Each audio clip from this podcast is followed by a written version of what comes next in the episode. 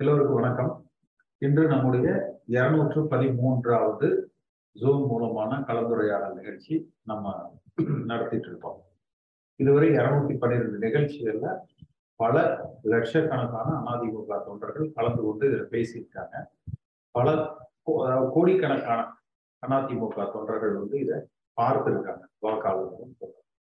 இன்று வந்து நம்ம பேச இருக்கிற அந்த தலைப்பு என்பது வந்து ஆறுமுகசாமி ஆணையத்துல தற்பொழுது அந்த அவர்களது அந்த அறிக்கை தமிழ்நாடு அரசாங்கத்துல கொடுத்திருக்காங்க. அந்த அறிக்கையை பொறுத்த வரைக்கும் நிச்சயமா சசிகலா அவர்கள் விசாரிக்கப்பட்டிருக்கும்.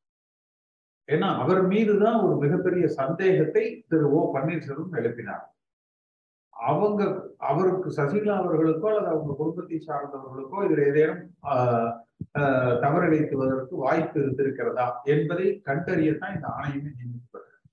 ஆனா அப்படி இருக்கிற பொழுது அந்த நீதியரசர் திரு ஆறுமுகசாமி அவர்கள் வந்து சசிகலா அவர்களை விசாரிக்கிறார். அதுக்கு அவர் சொல்றது அவங்களுக்கு வர்றதுக்கு விருப்பம் இல்லைன்ட்டாங்க என்று சொல்லுகிறார். இதுல அவங்க விருப்பம் அல்ல. இப்போ கொடநாடு கொலை கொலை வழக்குல கூட பார்த்தீங்கன்னா அந்த இடத்தினுடைய உரிமையாளரான சசிகலா விசாரிக்கப்படணும் என்கிற கருத்தை நாம் தான் முதல் முதல்ல சொன்னோம். அதுக்கு பிறகு பார்த்தீங்கன்னா அந்த உச்ச நீதிமன்றமும் அதை உறுதிப்படுத்துச்சு, ஆமா அவர் விசாரிக்கப்பட்டிருக்கணும். அதுக்கப்புறம் காவல்துறை அதிகாரிகள் அவரை விசாரித்தார்கள், அவரும் சாட்சியம் அளித்தார். அப்ப அவர் சிறையிலிருந்து வந்து சென்னையில தான் கடந்த ஒன்றரை ஆண்டுகளாக இருக்கிறார். அப்படி இருக்கிற பொழுது நிச்சயமாக அவர் விசாரிக்கப்பட்டிருக்கணும். அவர் வந்து ஒரு தன்னுடைய தரப்பு எண்ணங்களை ஒரு அபிடவிட்டாக மனுவாக தாக்கல் செய்திருக்கிறார் அப்படின்னா அது வந்து இந்த மாதிரியான ஆணையத்துக்கு வந்து அதை ஏற்றுக்கொள்ள கூடாது. இவங்க என்ன சொல்லியிருக்கணும், நேரா வாங்கன்னு சொல்லியிருக்கணும், அவரை ஆஹ் அந்த டிபோசிஷன் கொடுக்க சொல்லி சாட்சியம் அளிக்க சொல்லியிருக்கணும். அடுத்து யாரெல்லாம் குறுக்கு விசாரணை செய்கிறார்களோ ஆணையத்துடைய வழக்கறிஞர்கள் மற்றவர்கள் குறுக்கு விசாரணை செய்வதற்கு அவர்கள் அனுமதிக்கப்பட்டிருக்கணும். அதுதான் ஒரு சரியான இது.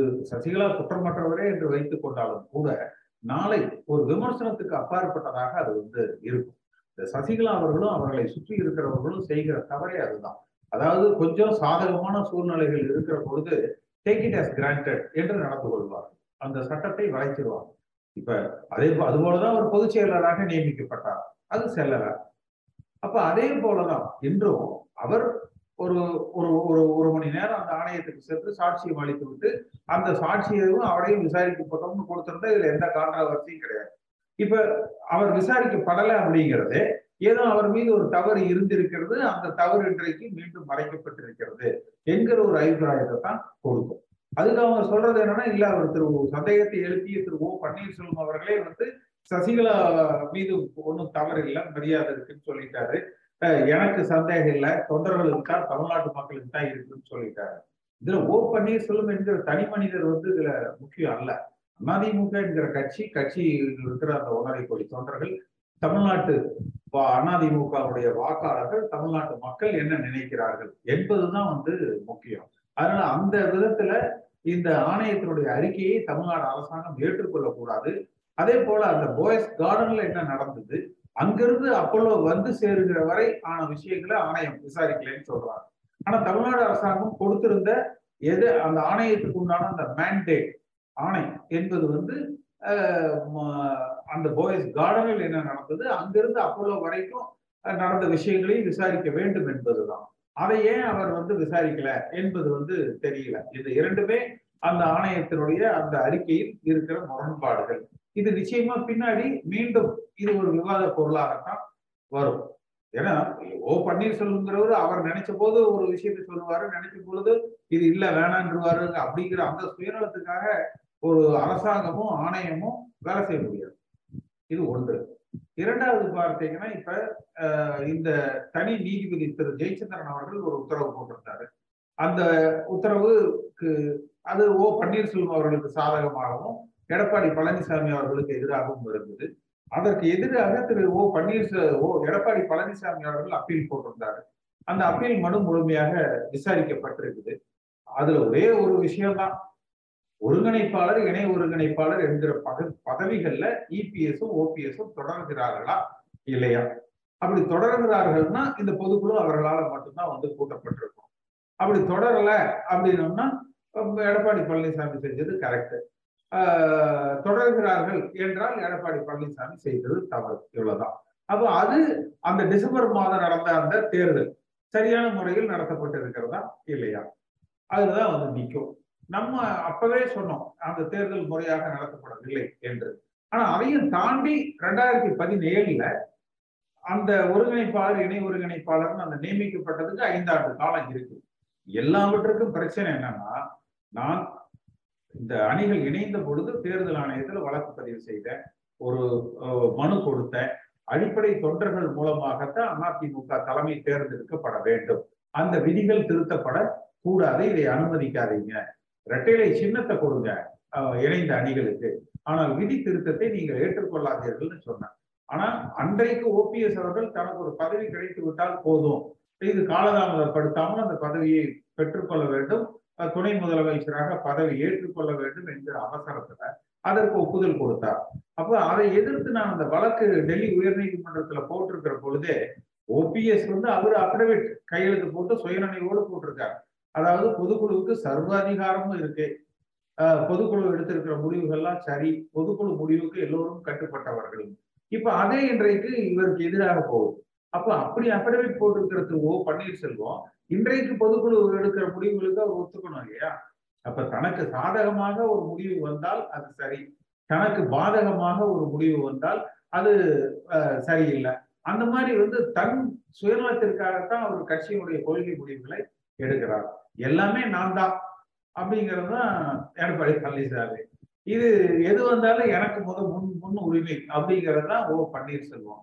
இந்த ரெண்டுமே வந்து பார்த்தீங்கன்னா அதிமுக என்கிற இயக்கத்துக்கு வந்து பாதகமாக அமையக்கூடிய தலைவர்களாக இருக்கிறாங்க. இந்த இயக்கம் தன்னுடைய வலிமையை இழப்பதற்கு காரணமானவர்களாக இருந்து கொண்டு இருக்கிறார்கள். இப்ப புதுசா நேற்று ஒன்று சொல்லியிருப்பாரு திரு ஓ பன்னீர்செல்வம், அதாவது சசிகலா அவர்களையும் தினகரனையும் சென்று சந்திக்கிறேன், அவர்கள் இந்த இயக்கத்தில் இணைய வேண்டும், ஒன்றுபட்ட அதிமுக உருவாக வேண்டும், இதுல எல்லாம் எந்த மாற்று கருத்து கிடையாது, அவர்களும் இணையணும், ஒன்றுபட்ட அதிமுக உருவாக வேண்டும். ஆனால் பன்னீர்செல்வம் அவர்கள் ஒரு விஷயத்தை அவர் தெளிவுபடுத்தணும், அவர் கூட்டு தலைமைன்னு சொல்றாரு, அப்ப சசிகலா இன்னும் தன்னை பொதுச் செயலர் என்றுதான் சொல்றாரு, ஓபிஎஸ் இன்னும் தன்னை ஒருங்கிணைப்பாளர் என்றுதான் சொல்றாரு.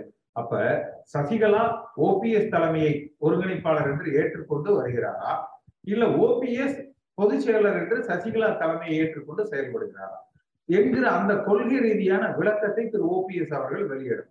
அப்படி இல்லைன்னா என்ன ஆயிடும்னா, ஏதோ ஒரு சமுதாய ரீதியில் ஒரு சாதிய அணியாக, நான் கூட ஒரு இதுல பேசும்போது சொல்லியிருப்பேன், அதாவது கவுண்டர் வன்னியர் இது இணைந்த அணி, எடப்பாடி பழனிசாமி, தங்கமணி, வேலுமணி, கே பி முனுசாமி, செத்வி சண்முகம், இது ஒன்று. இன்னொன்னு வந்து மரவர் கல்லர், இந்த சாதிய அணி வந்து ஓ பன்னீர்செல்வம், சசிகலா, தினகரன், வைத்தியலிங்கம், இந்த மாதிரி. அப்ப அதிமுக என்பது கவுண்டர் வன்னியர் அணிக்கு எடப்பாடி பழனிசாமியும், கல்லர் மரவர் அணிக்கு சசிகலா ஓ பன்னீர்செல்வமும், இந்த மாதிரியான கொண்டு போறாங்க. ஆனா புரட்சி தலைவர் எம்ஜிஆர் உருவாக்கிய அதிமுக, நம்மை வளர்த்தெடுத்த அதிமுக, ஒன்றரை கோடி தொண்டர்களை உறுப்பினர்களாக கொண்ட அதிமுக அது அல்ல. அந்த அதிமுக என்பது சாதிக்கும் மதத்திற்கும் அப்பாற்பட்ட அதிமுக. அப்ப அடிப்படை தொண்டனை என்ன நினைக்கிறான், குமுடி பூட்டியிலிருந்து கன்னியாகுமரி வரைக்கும் ஒரே அதிமுக தான். அது சாதி, மதம், மாவட்டம், இந்த மண்டலம், இதுக்கெல்லாம் அப்பாற்பட்டது, லஞ்சத்துக்கும் ஊழலுக்கும் அப்பாற்பட்டது, இந்துத்துவ சக்திகளை எதிர்த்து நிற்கக்கூடியது, யாருக்கும் அடிபணியாத, தலை வணங்காத ஒரு தன் அந்த திராவிட கொள்கைகளில் பயணிக்கிற அதிமுக. இதைத்தான் அதிமுக தொண்டர்கள் வளர்த்து எடுக்க வேண்டும், வலிமைப்படுத்த வேண்டும் என்று நினைக்கிறாங்க. ஆனா சில பேர் என்ன நினைச்சுக்கிறாங்கன்னா, திராவிடம் என்றாலே இது திமுகவுக்கு சொந்தம் என்று நினைச்சுக்கிறாங்க. இப்ப சமீபத்தில் கூட ஆர் பி உதயகுமார் பேசியிருப்பாரு, பள்ளிவேல் தியாகராஜன் இதுக்கு வந்து உச்ச நீதிமன்ற நீதிபதியை நீங்க கண்டெம்ட் போடுங்க பள்ளிவேல் தியாகராஜன் மேலேன்னு அவர் ஒரு ஐடியா கொடுத்திருப்பார். என்ன அந்த உச்ச நீதிமன்றத்துல நடந்ததுன்னே தெரியாம அவர் பேசுறாரு. அம்மா அவர்கள் உயிரோடு இருந்திருந்தால் நிச்சயமாக அந்த இலவசங்கள், ஏன்னா புரட்சி தலைவர் எம்ஜிஆர் அவர்கள் அந்த இலவச சத்துணவு வழங்கினார், அதுதான் ஒன்று இன்னைக்கு உலகமெங்கும் பல நாடுகள்ல பின்பற்றப்படுகிறது. அப்ப இலவசம் வழங்க வேண்டும் என்பது அதிமுகவுடைய கொள்கை. பள்ளிவேல் தியாகராஜன் அதைத்தான் சொல்றாரு, அதுக்கு உச்ச நீதிமன்றம் கண்டனம் தெரிவிக்கிறார்கள். அப்ப திமுக ஒரு விஷயத்த சொன்னதுக்காக நம்ம அதை எதுக்கணுங்கிற அவசியம் கிடையாது. அம்மா அவர்கள் காலத்திலையும் சரி, புரட்சி தலைவர் எம்ஜிஆர் அவர்கள் காலத்திலையும் சரி, திமுக சொல்வதற்காக இந்த விஷயத்தை எதிர்க்க மாட்டாங்க. திராவிட கொள்கைகள்ல திமுகவும் அதிமுகவும் ஒரே மாதிரியான நிலைப்பாடுகள் வந்து இருக்கும். இப்ப நம்ம இந்தி வேண்டான்னு சொல்லுவோம், நீட் வேண்டான்னு சொல்லுவோம். அவங்களும் சொல்லுவாங்க இல்ல இல்ல திமுக நீட் வேண்டாங்குது, அதனால நாங்க நீட் வேணும்போம் அப்படி சொல்றது கிடையாது. அப்ப எது திராவிடம் என்பதற்கு உண்டான புரிதல் இவர்கள் இடத்துல இல்ல. அப்ப இவர்களுக்கு தெரிஞ்சதெல்லாம் மொத்தமா கலெக்ஷன் பண்ணி இவர்களுக்குள்ள பங்கிட்டுக் கொள்வது மட்டும்தான் இவர்களுக்கு தெரிந்தது. ஒரு சித்தாந்த ரீதியிலான கொள்கை ரீதியிலான எம்ஜிஆர் கனவு கண்ட உண்மையான அதிமுக, வலிமையான அதிமுக, திராவிட வழியில் பயணிக்கிற அதிமுக, பாரதிய ஜனதா கட்சிக்கு அடிபணியாத அடிமைப்படாத அதிமுக, லஞ்சத்துக்கும் ஊழலுக்கும் அப்பாற்பட்ட அதிமுக, குறிப்பாக சாதிகளுக்கு அப்பாற்பட்ட அதிமுக, இதை நம்ம வலிமைப்படுத்துவோம், அதை நோக்கி நாம் பயணிப்போம். சார் இப்ப நீங்க சொன்னீங்க எல்லா இது பத்தியும். எனக்கு என்ன இதுன்னா கிட்டத்தட்ட அஞ்சு வருஷமா இது வந்துட்டு போயிட்டு இருக்கு. பாத்தீங்கன்னா அடிப்படை தொண்டர்களுக்கு வந்து எல்லாருக்குமே வந்து பாத்தீங்கன்னா ஒரு சந்தேகமும் இருக்கு. இது நிவர்த்தி பண்ணிட்டு ஒரு ரெண்டு கட்சியா இப்ப நம்ம நம்ம இப்ப நம்ம கட்சியே பாத்தீங்கன்னா ரெண்டு இதுல இருக்கிற மாதிரி இருக்கு. எல்லாருமே வந்து பாத்தீங்கன்னா இவங்க பக்கம் இவங்க இவங்க வந்தா அவங்க பக்கம் தாயிக்கிறாங்க, அவங்க வந்தாலே அவருக்கு மாத்தி மாத்தி இருக்கிறதுனால நம்மளுக்கு தானே இது மிகப்பெரிய ஒரு சறுக்கலா இருக்குங்க சார். இப்ப இந்த நம்ம சறுக்கலை இப்ப நம்ம நம்ம இருந்துச்சுன்னா நம்ம எப்படி நம்ம ஜெயிக்கிறது? இல்ல அதுதான் சொல்லுங்க. அதாவது முதல்ல என்னன்னா இந்த நீங்க இந்த நிர்வாகிகளை வச்சு அதுதான் அதிமுகன்னு கணக்கு போடாதீங்க. இந்த எம்எல்ஏக்கள், உறுப்பினர்கள் இவங்கெல்லாம் பார்த்தீங்கன்னா அவங்க தினகரனையும் பார்ப்பாங்க, இபிஎஸ்சியும் பார்ப்பாங்க, ஓபிஎஸ்சியும் பார்ப்பாங்க. எல்லாருக்கும் எல்லார் இடத்துல அவங்களுக்கு ஆதாயமான பண வரவுகளை பார்த்துட்டு போயிடுவாங்க. அது பெரிய கொள்கைகளோ இதெல்லாம் வந்து இல்லை. இப்ப நம்ம பொறுத்த வரைக்கும் இரண்டு விஷயத்துல உறுதியான நிலைப்பாட்டில் இருந்தாலே போறோம். ஒன்று, அடிப்படை தொண்டர்களாலதான் அதிமுக தலைமை தேர்ந்தெடுக்கப்படணும். இப்ப தமிழ்நாடு முழுக்க நம்ம அதைத்தான் செய்யறோம். ஒரு லட்சம் கிளைகள், நூறு நூறு உறுப்பினர்களை கொண்ட ஒரு லட்சம் அதிமுக கிளைகளை நம்ம இப்ப அமைப்பதற்கு உண்டான அளவுல தொண்டர்களை நம்ம ஒருங்கிணைச்சுக்கிட்டு இருக்கோம். அப்ப ஒரு லட்சம் கிளைகள், ஒரு கிளைக்கு நூறு பேர்னு சொன்னோம்னா உங்களுக்கு ஒரு கோடி பேர் வந்துருது. இதுல அவர்களை ஒருங்கிணைத்து அவர்கள் மூலமாக நம்ம ஒரு தலைமையை உருவாக்குவதற்கு முயற்சி செய்யணும். அதுல எடப்பாடி பழனிசாமி நீக்கலாம், ஓ பன்னீர்செல்வம் நீக்கலாம், சசிகலா நீக்கலாம், நானும் நிப்பேன். அதுல அந்த தொண்டர்கள் வந்து யாரை தேர்ந்தெடுக்கிறார்களோ அவர் தலைமை ஏற்று அனைவரும் ஒன்றாக பயணிக்க வேண்டும். இதுல பார்த்தீங்கன்னா ஓபிஎஸ் பக்கமும் தொண்டர்கள் கிடையாது. அவரும் அந்த சாதிய பலத்தை தான் நம்பி நிற்கிறாரு. அதனாலதான் அவர் சசிகலாவை இவ்வளவு அட்ஜஸ்ட் பண்ணி போகணும்னு சொல்லி நினைக்கிறாரு. எடப்பாடி பழனிசாமி பார்த்தீங்கன்னா அவரு வெளிப்படையாகவே அந்த சாதிய அரசியல். அடுத்து ரெண்டு பேருமே பாத்தீங்கன்னா பொன்னையன் சொன்னாரு பாருங்க, அதுதான் உண்மை. இந்த கோடீஸ்வரனா அந்த கோடீஸ்வரனா என்கிற அளவுல இந்த கட்சியால் பலனடைந்தவர்களாக, பணம் சம்பாதித்தவர்களாக, அந்த பணத்தால் தங்கள் பதவிகளை தக்க வைத்துக் கொள்ளணும் அப்படித்தான் வந்து பார்க்கிறாங்க. அப்ப இதையெல்லாம் தவிர்த்து விட்டு எம்ஜிஆர் வழியில், அம்மா வழியில், திராவிட கொள்கைகளில் அதிமுக பயணிக்க வேண்டும். அந்த வழியில தொண்டர்கள் ஒருங்கிணைந்து ஒரு தலைமையை உருவாக்க வேண்டும் என்று வந்தாலே நிச்சயம் எல்லாரும் எல்லாரும் ஒடியாந்துருவாங்க. நீங்க ஜார்ஜ் ஏ அணிகள் இணைந்த பொழுது நானெல்லாம் முன்னென்று இருந்தது, அந்த அணிகளை இணைச்சோம். அப்பெல்லாம் பார்த்தீங்கன்னா ஆரம் வீரப்பன் அதுக்கு ஒத்துக்கல, பொன்னையன் ஒத்துக்கல, காளிமுத்து ஒத்துக்கல, பி ஹெச் பாண்டியன் ஒத்துக்கல. ஆனா அதையெல்லாம் தாண்டி நாங்க தொண்டர்களை ஒருங்கிணைத்து ஒரு ஒருங்கிணைப்பு முயற்சியை மேற்கொண்டோம். அது வெற்றி பெற்றது. பின்னால அவர்கள் எல்லோருமே தனித்தனியாக வந்து சேர்ந்தாங்க. ஆனா என்னன்னா இன்னைக்கு நமக்கு இபிஎஸ் வேண்டாம், ஓபிஎஸ் வேண்டாம், யாரும் வேண்டாம். தொண்டர்கள் ஒரு கோடி பேரை, ஒரு லட்சம் கிளைகளை, கிளைக்கு நூறு பேர் கொண்ட அந்த ஒரு கோடி தொண்டர்களை ஒருங்கிணைத்து நாம் பயணிக்கிற பொழுது எல்லோரையும் நாம் ஏற்றுக்கொள்வோம். சசிகலாவையும் ஏற்றுப்போம். ஆனா சசிகலா தலைமையில் இந்த இயக்கம் வழிநடத்தப்படக்கூடாது.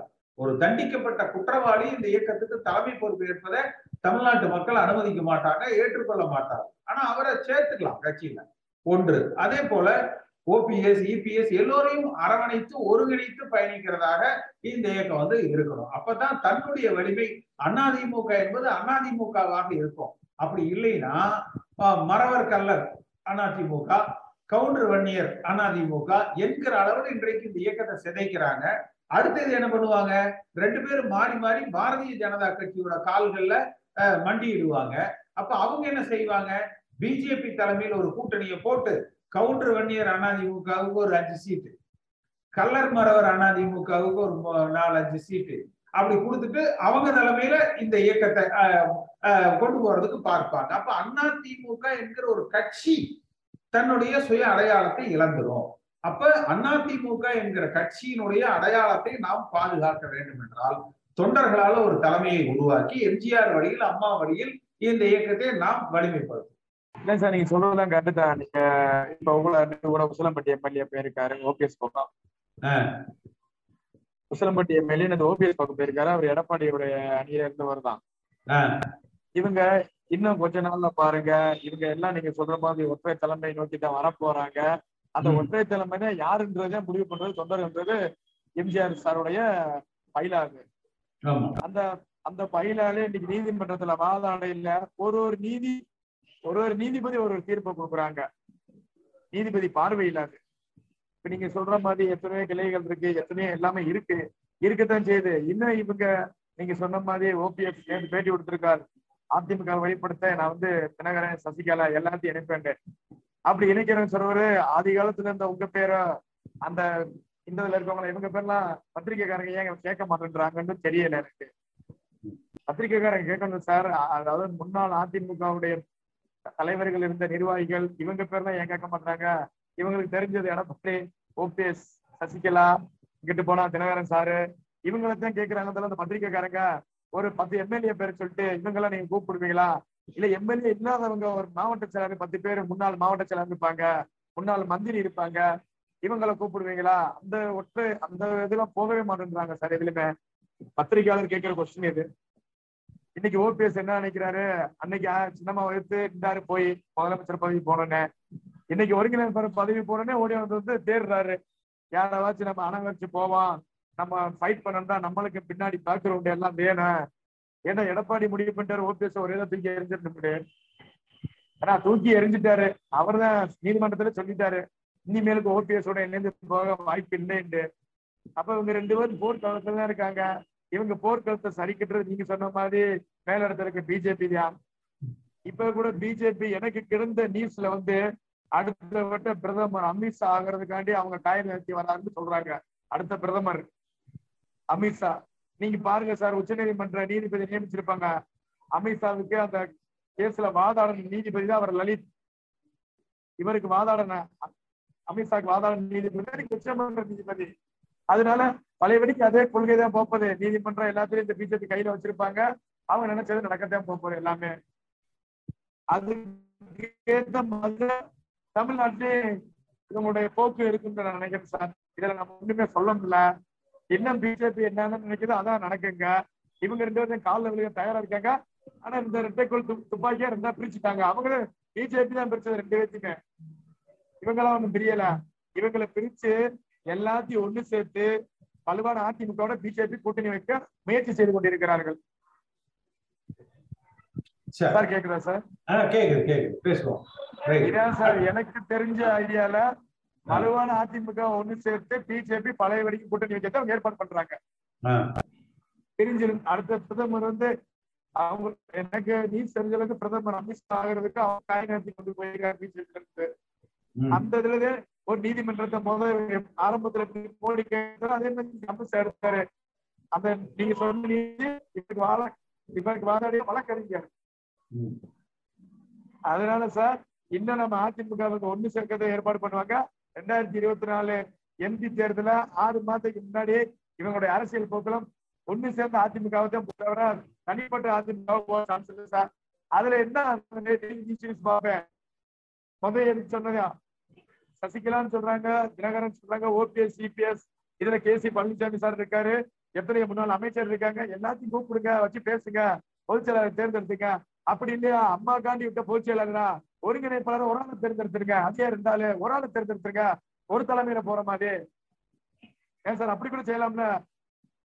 பண்ணலாம். முதல்ல எல்லாரும் முதல்ல ஒருங்கிணைஞ்சு வரணும். இல்ல முதல்ல எல்லாரும் உட்கார்ந்து பேசணும்ல. பத்திரிகைக்கு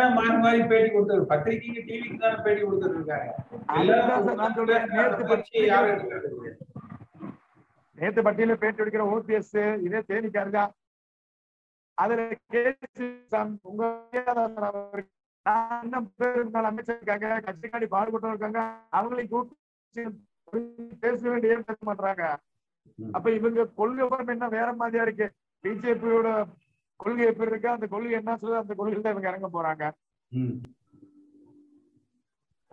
இல்ல இவங்க அந்த பிஜேபி வழியில தான் மாற்றது இல்ல. இன்னும் சொல்றேன், அதிமுக கூட்டணி ஒருங்கிணைந்த அதிமுக இருந்தாலும் கூட பிஜேபி தான் சார் கூட்டணி. இன்னைக்கு நீங்க எழுதி வச்சுக்கோங்க சார், ஒருங்கிணைந்த அதிமுக இருந்தாலும் அது பிஜேபியோட பிஜேபியோட கூட்டணியா தான் இருக்கும்.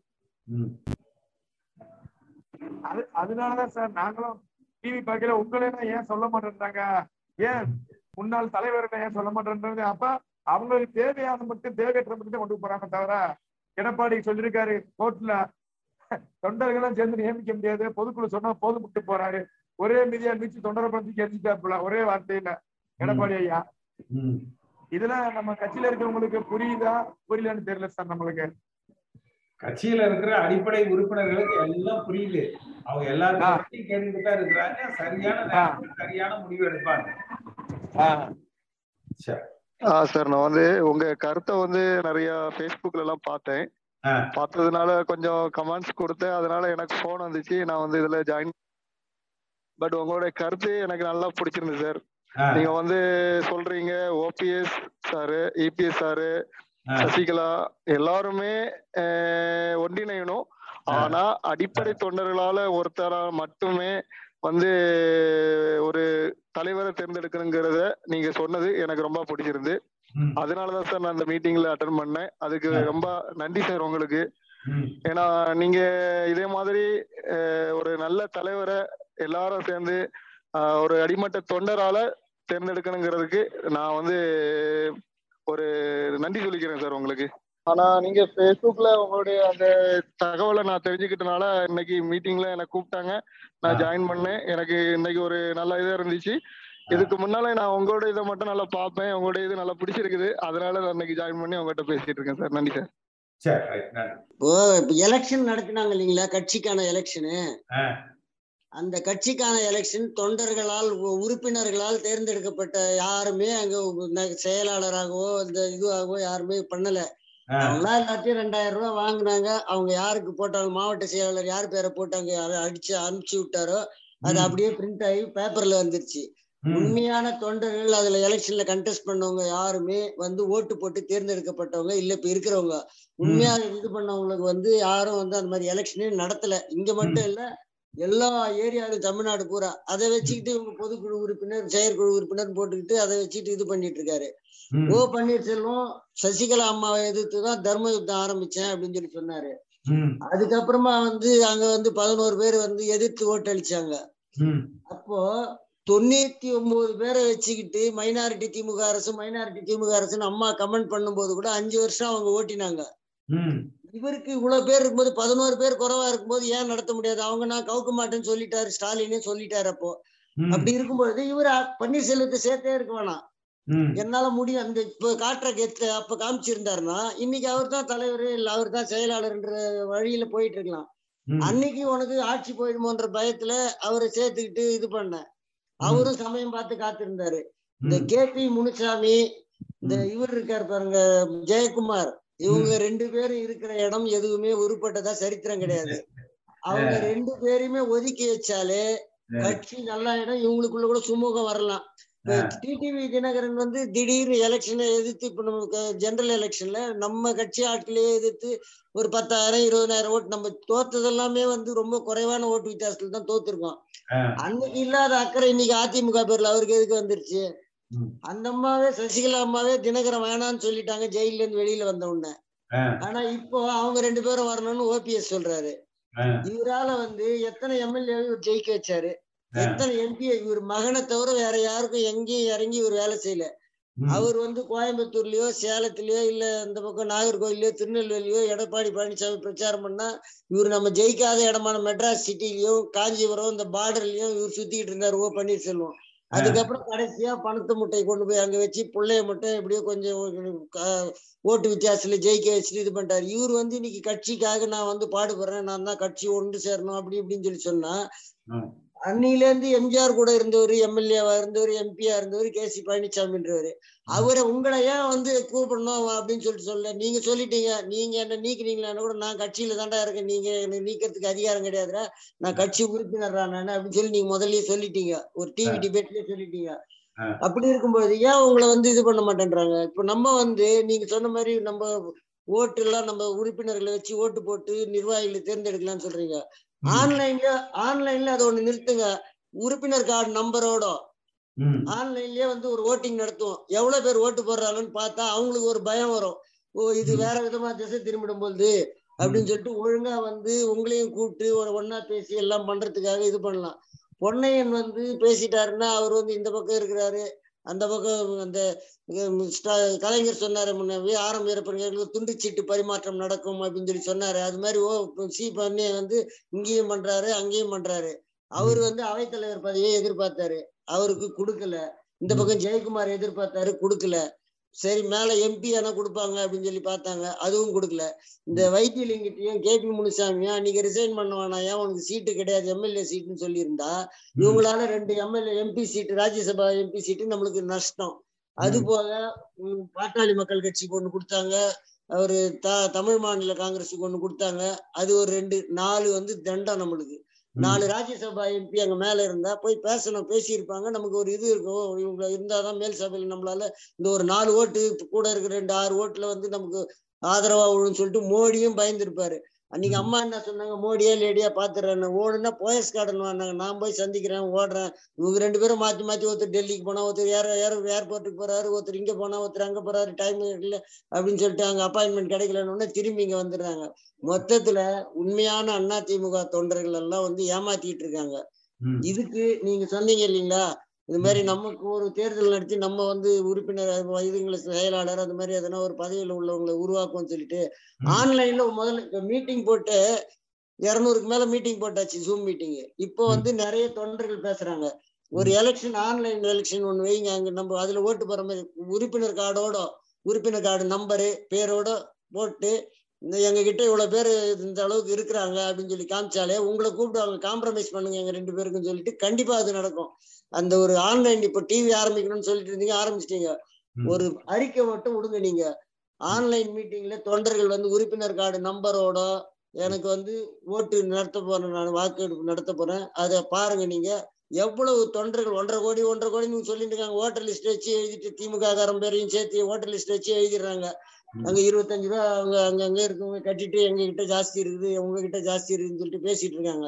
நீங்க இந்த ஆன்லைன் மீட்டிங் நடத்துனீங்கன்னா உண்மையான எங்க அப்பா அண்ணா திமுக அறுபத்தஞ்சு வயசாச்சுன்னா அண்ணா திமுக, என் பையன் அண்ணா திமுக, என் பேரனை கேட்டா கூட அம்மா எம்ஜிஆர்ன்னு தான் சொல்றான். அந்த அளவுக்கு எங்க குடும்பத்துல அது மாதிரி கொண்டு வரும். அந்த மாதிரி இருக்கும்போது தொண்டர்கள் வந்து உண்மையான வந்து அந்த உறுப்பினர்கள் வந்து ஓட்டு போட்டு யாருக்கு அதிகமா இது இருக்கு, இது நாங்க விரும்பலப்பா, அவங்க ரெண்டு பேர் சண்டையை நாங்க விரும்பல, எங்களுக்கு அண்ணா திமுக தான் முக்கியம், கட்சிக்காக தான் நாங்க எம்ஜிஆர் காலத்துல இருந்து நாங்க இருக்கிறோம், அதனால எதனா ஒரு இது பண்ணணும் அப்படின்னு சொல்லி சொன்னா நீங்க அது மாதிரி மீட்டிங் போடுற. நீங்க இப்ப விழுப்புரத்துல மூணாம் தேதி மீட்டிங்னு சொன்னீங்க, ஒரு ஆன்லைன் மீட்டிங் அரேஞ்ச் பண்ண போறேன் நானு, ஆன்லைன்லயே ஓட்டிங் வந்து அரேஞ்ச் பண்ண போறேன் உறுப்பினர் கார்டு நம்பரோட அப்படின்னு சொல்லிட்டு நீங்க போட்டீங்களா இவங்களுக்கு கண்டிப்பா பயம் வந்துடும். எவ்வளவு போல் ஆயிருக்குன்னு பார்த்தாலே இவங்களுக்கு பயம் வந்துடும். ஆக தொண்டர்கள் முழிச்சு நாங்க இனிமே நம்ம பின்னாடி வரமாட்டாங்கன்ற ஒரு பயம் வந்துடும். இதுதான் என்னுடைய தாழ்மையான கருத்து. ஐயா, கட்சியை இணைக்கணும் இணைக்கணும் தான் எல்லாரோடைய எய்ம், தொண்டருடைய எய்மே அதான். அது ஐயா ஓபிஎஸ் இருந்தாலும் சரி, நீங்க உங்க உள்பட எல்லாரும் ஒன்னா ஒன்னா இருந்து அதிமுக வளர்க்கணும் தான் நினைக்கிறான். இப்ப சில நபர்கள் சொல்றாங்க, அது ஒரு பார்ச்சியே பேசுறாங்க, ஒரு தனிநபர் தனிநபரா பேசுறாங்க, அது வந்து சாத்தியம் இல்லாத விஷயம். நேற்று அவர் ஓபி ஐயா ஓபிஎஸோட சொல்லியிருக்காரு, எல்லாரும் இணைஞ்சு நான் எம்ஜிஆர் காலத்துல இருந்து அம்மா காலத்துல இருந்து யாரு கட்சிக்காக உழைச்சாங்களோ அவங்களுக்கு பேரை நான் சந்திப்பேன்னு சொல்லியிருக்காரு. அது மாதிரி நீங்களும் அதை ஸ்டெப் எடுத்து கட்சியை இணைச்சு தலைவருங்கிற தொண்டர் தேர்ந்தெடுக்கிறது வந்து நீங்க அப்புறம் யாரு வேணாலும் பண்ணிக்கலாம். இப்ப நம்ம நம்ம வலிமையா இருந்து திமுக டிஎஸ்டி திமுக எதுக்கணும், அதுதான் என்னுடைய கருத்து. யாரு மேல யாரு குறை இருந்ததுங்கிறது அதை மறப்போம் மன்னிப்போம்னு நாம இன்னைக்கு எல்லாரும் ஒன்று சேர்ந்தா தான் நம்ம வந்து திமுக எதிர்த்து பழகான அண்ணா திமுக வரணும், அம்மாவுடைய ஆட்சியும் புரட்சிகளுடைய ஆட்சியையும் நிலைநாட்டணும். அதுதான் ஒரு தொண்டருடைய விருப்பமாகவும் என்னுடைய விருப்பமாகவும் அதுதான் தோணுது. அவரு நேற்று கூட ஒரு ஒரு பேட்டியில சொல்லியிருக்காரு, ஆனா அவரு என்ன தப்பு பண்ணாருங்கிற விஷயத்த நம்ம நம்ம பேசணும்னா, நம்ம கட்சிக்குள்ள தப்ப பேசணும்னா அது சாத்தியம் இல்லாத விஷயம். அதனால நீங்க உங்க மாதிரி ஒரு தலைவரெல்லாம் சேர்ந்து இந்த கட்சியை இணைக்கிறதுக்கு பாடுபடணும்.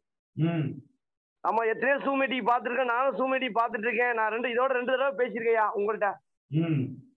கட்சி இணைக்கணுங்கிற நோக்கத்துல பேசுறேன். நீங்க எப்படியா நினைக்கிறீங்களோ அதே மாதிரி கட்சி இணைக்கணும்யா.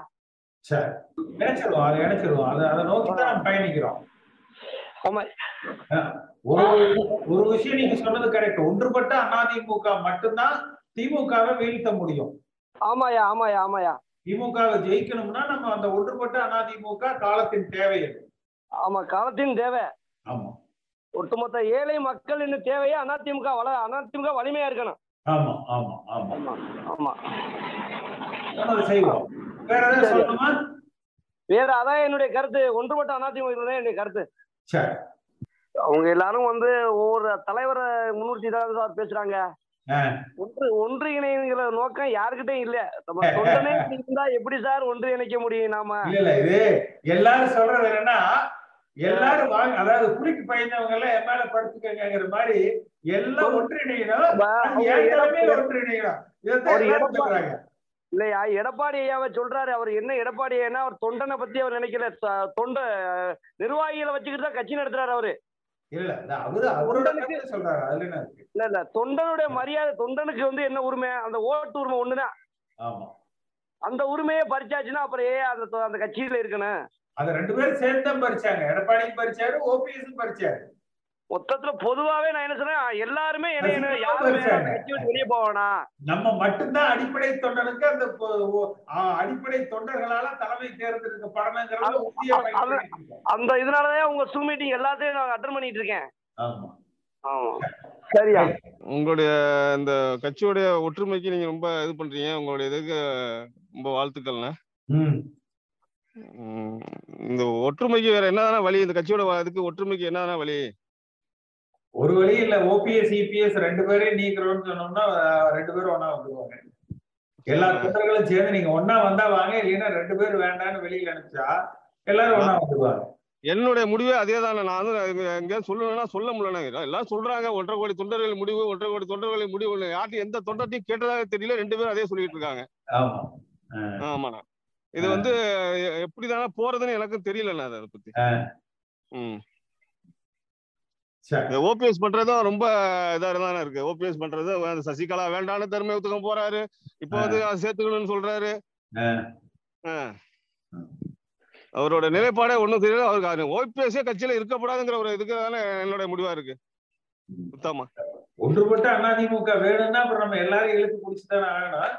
ஆனா அது என்னன்னா, இவங்க ரெண்டு பேர்த்துக்கும் இல்லைன்னா தொண்டர்கள் ஒதுக்கிடுவாங்கன்னு தெரிஞ்சதுன்னா தான் ரெண்டு பேரும் ஒன்னா வருவாங்க. ஆமாண்ணா, அதுதானே. இவங்க ரெண்டு பேரும் ஒதுக்கிட்டாலே போதுண்ணா, தொண்டை எல்லாம் ஒன்று ஒன்றிணைச்சோண்ணா. இது மூணு பேருமே ஆகாது. யாரு எல்லாரும் என்ன தப்பா நினைச்சாலும் பரவாயில்ல,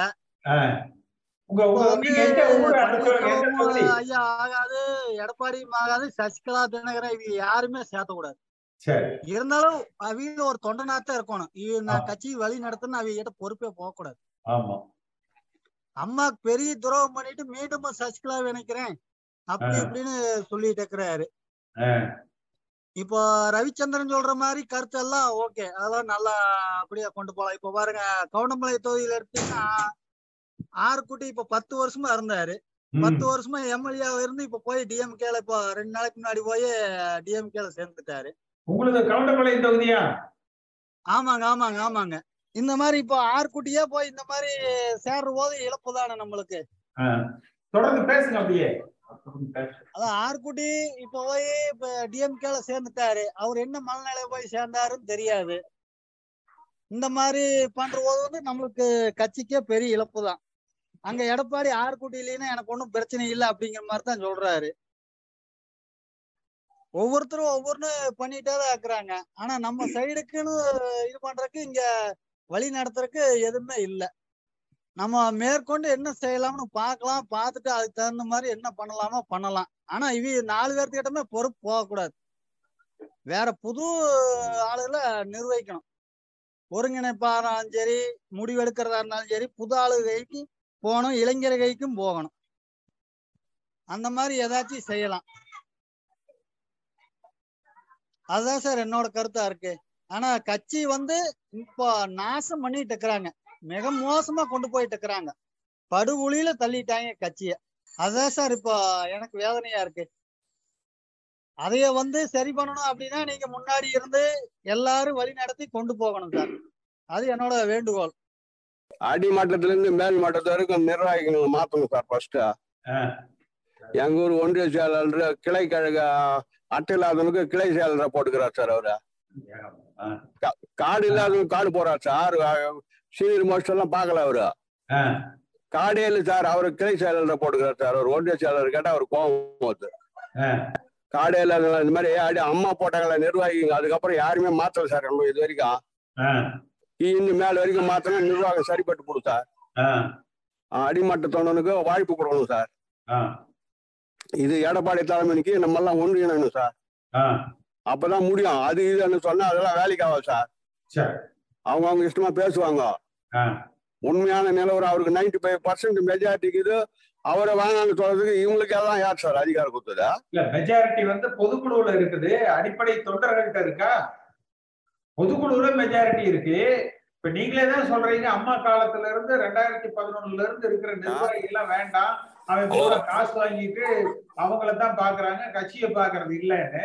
அப்படிப்பட்ட ஆளுகிட்ட தானே எடப்பாடி பழனிசாமி தொண்ணூறு சதவீதம் வச்சிருக்கிறாரு. அடிப்படை தொண்டர்கிட்ட அவருக்கு தொண்ணூறு பர்சன்ட் இருக்கா? எடப்பாடி எடப்பாடி தலைமைங்க நம்ம எல்லாம் ஒன்றிணைஞ்சோம்னா நல்லா இருக்கு சார். அது அது தனியாத்தான் நல்லா இருக்குதா இல்லையான்னு நான் கேட்கல. நீங்களே சொன்னீங்கன்னா அம்மா காலத்துல இருந்து பத்து வருஷமா வந்து பொறுப்புல இருக்கிறவங்களே இருக்கிறாங்க, இவங்க எல்லாம் தங்களை பிரச்சனை பண்ணிக்கிட்டாங்களே உடைய கட்சிக்காரன் தொண்டனை பார்க்கல, அதனால புதுசாக்களை எல்லாம் நம்ம பொறுப்புக்கு கொண்டு வரணும்னு சொல்றீங்க. அப்பமா இருந்து பணம் சம்பாதிச்சவன் தானே எடப்பாடி பழனிசாமி இன்னைக்கு ஆதரிக்கிறான். அடிப்படை தொண்டர்கள் எங்க தொண்ணூறு சதவீதம் எடப்பாடி பழனிசாமி ஆதரிக்கிறாங்கன்னு கேக்குறாங்க. ஆமா சார். அவர் யாரு பின்னால மக்கள் ஆதரவு மகே மக்கள் தீர்ப்பு மகேசன் தீர்ப்பு மக்கள் ஆதரவு அவர்கிட்ட இருக்கு சார். அவரோட நம்ம சேர்ந்து போனதா சார் அவருக்கு மக்கள் ஆதரவு எங்க அவருக்கு இருக்க? ரெட்டலை இல்லாம இப்ப ஜார்ஜியால நின்று அம்மா இருபத்தி ஏழு இடத்துல வந்து சேவல் சின்னத்துல ஜெயிச்சாங்க. அந்த மாதிரி எடப்பாடி பழனிசாமி ஜெயிச்சு மக்கள் ஆதரவு நிரூபிச்சிருக்காரா? ரெட்டலை இல்லாம அவர் எடப்பாடி தொகுதியில நிக்க சொல்லுங்க பாக்கலாம். ஆமா ஐயா, இப்ப அவர் இப்ப தேர்தல் கட்சி தேர்தல் வச்சு அவர் தான் வருவார் ஐயா. அவருக்கு தான் நைன்டி ஃபைவ் பர்சன்ட் இருக்கு. அப்புறம் எதுக்கு பத்து மாவட்ட செயலர் முன்மொழியணும், பத்து மாவட்ட செயலர் வழிமொழியணும், அஞ்சு வருஷம் தலைமை நிலைய பொறுப்புல இருந்திருக்கணும்? இதெல்லாம் எதுக்கு? எல்லாரும் உறுப்பினரா சேருங்க, வாங்க பன்னீர்செல்வம் வாங்க, கேசிபி வாங்க, சசிகலா வாங்க, எல்லா அடிப்படை எல்லாரும் உறுப்பினர் சேர்த்துங்க. ஒன்றரை கோடி பேர் இருக்காங்க, லிஸ்ட் பேரு ஊரு வாக்காளர் அடையாள அட்டை கொடுத்தாச்சு வைங்க. ஒரு ஓய்வு பெற்ற நீதிபதி ஆணையரை வைங்க, ஒன்றரை கோடி பேர் கொடுங்க. அப்ப அப்ப எடுத்தா நம்ம ஏத்துக்கலாமே. ஆமா சார், நீங்க சொல்றது நூத்தி நூறு உண்மை. நீங்க சொல்றது அடிப்படை காரணம் நூத்தி நூறு உண்மை சார். அதே மாதிரி கீழே மேல் கழக வரைக்கும் உறுப்பினர்கள் சேர்க்கணும்னு சொல்றீங்க, அதுக்கு தகுந்த மாதிரி எல்லாம் வேலை நடந்துருக்கு சார். எங்க நடக்குது? உறுப்பினர் உறுப்பினர் அவங்க அவங்க சேர்த்து நிற்கிறாங்களா என்ன சார்? யாரு சேர்க்கிறாங்க? ஏன் சார் ஆன்லைன்ல போட்டு சேர்க்கலையா சார்? ஆன்லைன்ல சேர்த்துறதா? ஆ சரி ரைட்.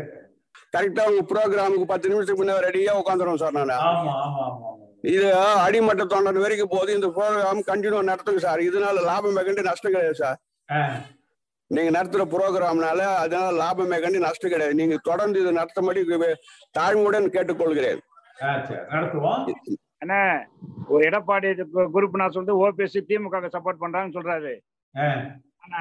இதுல வந்து என்னன்னா ஓபிஎஸ் அண்ணா வந்து மறைமுகமா இல்ல ஓப்பனா நடக்கிறாரு. ஆனா இவங்க வந்து எடப்பாடி அண்ணா திருட்டு தினமா முக்காடு போட்டு டிஎம்கே அண்ணா சந்திச்சு வராங்க, முதலமைச்சர்ல இருந்து எல்லாத்தையும். ஆனா அதனால நம்மளுக்கு வந்து யாருமே வேணாம். நம்ம அடிமட்ட தொண்டன் தேர்ந்தெடுத்து செயலாளர்னா கட்சி நல்லா உருப்பிடணும். ஆனா இவங்க பண்றத எல்லாமே மொத்தமே ரெண்டு பேருமே திமுக சப்போர்ட்ல தான் இருக்கிறாங்க. கூட சசிகலா குரூப்பும் தான். ஆனா கேட்டா தொண்டர்களை ஏமாத்துறதுக்காக திமுக நாங்க எதிர்க்கிறோம் அப்படின்றாங்க. ஆனா இல்ல, எல்லாமே திமுக ஆதரவு தான் இருக்கானுங்க. அதனால நம்ம அடிமட்ட தொண்டன் தான் நம்ம திமுக எதிர்க்கிறோம், இன்ன வரைக்கும் எதிர்க்கிறோம். ஆனா இவங்களாம் சும்மா சொல்லான பேருக்கு என்ன ஓபிஎஸ் திருட்டு தராம மாட்டிட்டு ஓப்பனா பேசிட்டாரு, மத்த எல்லாம் திருட்டு தராம போறாங்க. இதான உண்மை சார். ஒரு புது ஒரு ஐடியா ஒண்ணு வந்திருக்கு எனக்கு. பாக்கியராஜ் இப்போ வந்திருக்காரு நம்ம கட்சிக்கு. அவரு அம்மா அப்பா அது எம்ஜிஆர் வந்து அரசியல் வாரிசுன்னு அறிவிச்சிருக்காரு. ஏன் அவரை தலைவரை கொண்டு வந்து நம்ம எல்லாரும் ஒண்ணுமே கொண்டு வர முடியாது? இல்ல அதாவதுங்க பாக்கியராஜ் இடையில திமுக இருந்தாரு. இன்னைக்கு அதாவது அதாவது அண்ணா திமுக தலைமைங்கிறது எல்லா ஒன்னரை கோடி தொண்டர்களும் உறுப்பினர்கள் முதல்ல ஒருங்கிணைக்கப்படணும், ஒரு தேர்தல் அறிவிக்கப்படணும், அந்த தேர்தல்ல தொண்டர்கள் கூடி தேர்ந்தெடுக்கிறோம். அப்படித்தான் தேர்ந்தெடுக்கணுமே ஒழிய பாக்யராஜ் நேற்று வந்திருக்கிறாரு, அவர் நாலு படம் நடிச்சிருக்கிறாரு அப்படிங்கிறதுக்கு எடுப்பார் கைப்பிள்ளை இல்ல அதிமுக. அதை விட்டுருங்க, இப்ப வந்து இந்த பொதுக்குழு உறுப்பினர் செயற்குழு எம்எல்ஏ எம்பி எல்லாம் வந்து காசுக்காக வந்தவங்க. நம்ம உண்மையான தொண்டை எல்லாம் இருக்கோம் ஊர்ல, ஒரு ஒரு ஊர்லயும் ஓட்டு எடுப்பு எடுப்போம். அதான் சொல்றோம், ஆஹ் அதுக்கு ஏதாவது ஐடியா பண்ணணும். அதுதான் அதான் பண்றோம். அப்ப அதுதான் நடந்துகிட்டு இருக்கு. அது உங்க சரி, நம்ம நாளைக்கு உங்களுக்கு கூப்பிடுவாங்க. நம்ம அந்த ஆன்லைன்ல ஓட்டிங் வந்து நம்ம நடத்தி காட்டுவோம். ஒரு நாள் ஆன்லைன்ல ஓட்டிங் அனௌன்ஸ் பண்ணி நம்ம நடத்தி காட்டுவோம். அத பண்ணுங்க சார். முதல்ல தொண்டர்களோட முடிவு தான் சார், கட்சியோட முடிவு.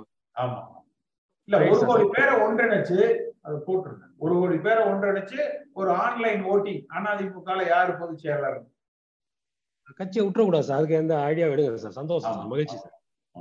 நன்றி சார், நன்றி. அதாவது எந்த கட்சியிலும் இல்லாத ஒரு ஒரு விதி வந்து இங்க நம்ம அதிமுக மட்டும்தான் இருக்கு. அடிப்படை தொண்டம் மட்டும்தான் அந்த கட்சியோட தலைவனை தேர்ந்தெடுக்க முடியும். இது இந்தியாவில இல்ல உலகத்துல எந்த ஒரு கட்சியிலுமே இல்லாத ஒரு விதி. இந்த விதியை தூக்குறதுக்கு யாருக்கும் உரிமையே இல்லைன்னு அதுலயே அந்த பயிலாலே இருக்கு. தன்னோட சுயநலத்துக்காக ரெண்டு பேர் மூணு பேர் சேர்ந்து தூக்குறது வந்து எந்த விதத்திலயும் ஏத்துக்க முடியாது. அடுத்த கட்ட தலைவர்கள் நீங்க இருக்கீங்க, நிறைய பேர் பழைய முன்னாள் மந்திரி எல்லாரும் சேர்ந்து ஒரு நல்ல ஒரு முடிவு எடுக்கணும். ஆனா கட்சி உடஞ்சு போறதை வந்து நம்ம கண்ணு முன்னாலே பாத்துக்கிட்டு இருக்கவும் இல்ல. அதான் சார், வேற எந்த கருத்து இல்ல.